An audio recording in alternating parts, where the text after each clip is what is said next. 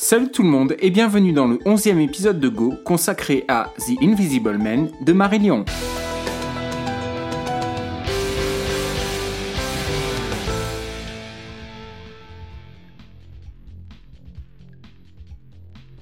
Et si j'ai choisi de vous parler de ce morceau aujourd'hui, c'est parce que vous avez décidé sur Twitter du morceau de Marie-Lyon dont on parlerait. Bon, pour tout vous dire et vous dire vrai, c'est le morceau que j'avais envisagé au départ et puis le doute est apparu. Mon cœur aurait aimé vous parler de This Strange Engine, de ses incroyables solos de sax et de guitare et de la puissance de son final. Mais Twitter n'a pas de cœur, c'est bien connu, et c'est donc de l'excellent The Invisible Man que nous parlerons aujourd'hui. The Invisible Man est le premier morceau de Marbles, 13e album et également premier double album du groupe, sorti en 2004, la date est importante, nous y reviendrons. Privilège de l'âge, j'avais participé à la campagne de financement de l'album et mon nom est inscrit dans la pochette de la version de luxe, au milieu de plusieurs centaines, voire milliers d'autres. Le morceau est crédité aux cinq membres de Marillion, à savoir Ian Mosley à la batterie, Pete Rewawas à la basse, Mark Kelly au clavier, Steve Rothery à la guitare et bien évidemment Steve Hogarth, le nouveau chanteur depuis plus de 30 ans. Parce que oui, ça fait plus de 30 ans qu'il chante avec Marillion et ça serait bien qu'à un moment, les fans de Fish lui lâchent la grappe. D'ailleurs, si vous êtes fan des quatre premiers albums de Marillion et uniquement de ceux-là parce que vous n'avez pas réussi à accrocher à la suite, je pense que c'est probablement parce que vous vous attendez à avoir le même type de musique et que vous ne pouvez être que déçu. Je vous invite à oublier tout ce que vous connaissez de Marillion et de ses quatre albums, aussi grands soient-ils, et je partage l'avis sur le fait qu'ils sont très grands, pour découvrir ce morceau avec des oreilles et un regard neuf. De mon côté, je me souviens très bien de la première fois que j'ai écouté The Invisible Man. Mon exemplaire était très en retard malgré la précommande et mon ami Philippe, qui lui avait reçu le sien, était passé à la maison pour me le faire écouter tant j'étais impatient. Et ça a été une sacrée claque. Dès les premières secondes, l'ambiance est posée et on comprend clairement qu'on n'est pas là pour rigoler. Le monde est devenu fou, nous dit Steve Hogarth.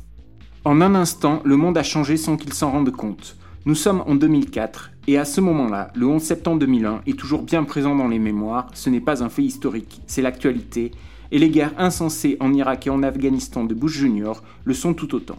C'est très précisément à ces événements que Steve Hogarth fait allusion.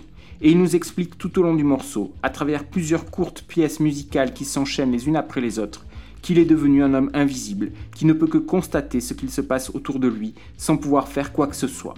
Que ce soit pour l'actualité globale ou pour des faits à l'échelle de l'individu comme une femme maltraitée par son mari. Il ne peut rien faire d'autre qu'être un observateur par le biais des médias. Si tu trébuches, tu trébuches en me traversant, dit-il, comme un fantôme. Terrible constat, terrible aveu d'impuissance aussi. Pourtant sa colère est là, comme il nous l'explique dans la dernière partie tout en puissance et en cri. Il n'est pas fou, c'est le monde qui est fou, il ne l'accepte pas et il continuera d'hurler sa colère, même si elle n'est pas entendue. Et sans plus attendre, nous écoutons The Invisible Man.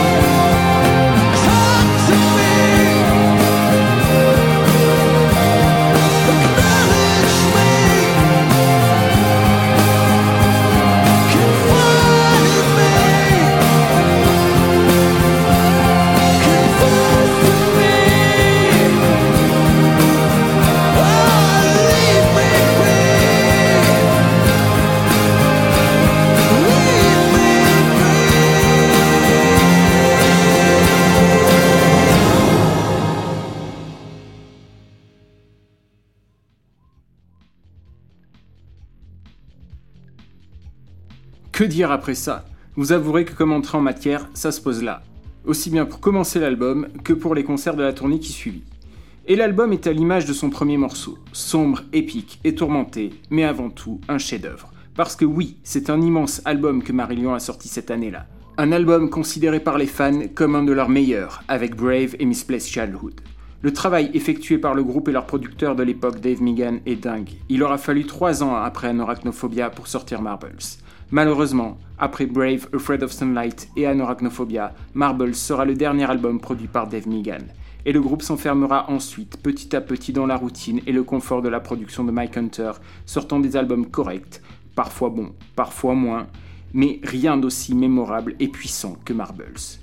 Je vous invite évidemment à écouter l'album dans sa totalité, dans sa version intégrale, avec notamment deux autres morceaux avec lesquels j'ai hésité, Ocean Cloud, qui était à l'époque réservé uniquement à la version 2 CD, et Neverland aussi, qui est devenu depuis un passage obligé, quasi obligé, des fins de concert du groupe. Et une fois n'est pas coutume, je vous déconseille le vinyle. Je le possède et le pressage est raté. Ça a été une déception immense lorsque, à l'écoute, je me suis rendu compte du très mauvais rendu sonore des disques. N'hésitez pas à m'écrire si vous avez des corrections ou des remarques à formuler ou des suggestions à me faire, que ce soit pour améliorer le podcast ou proposer des morceaux. Merci à toutes et à tous et à bientôt pour un prochain épisode de Go.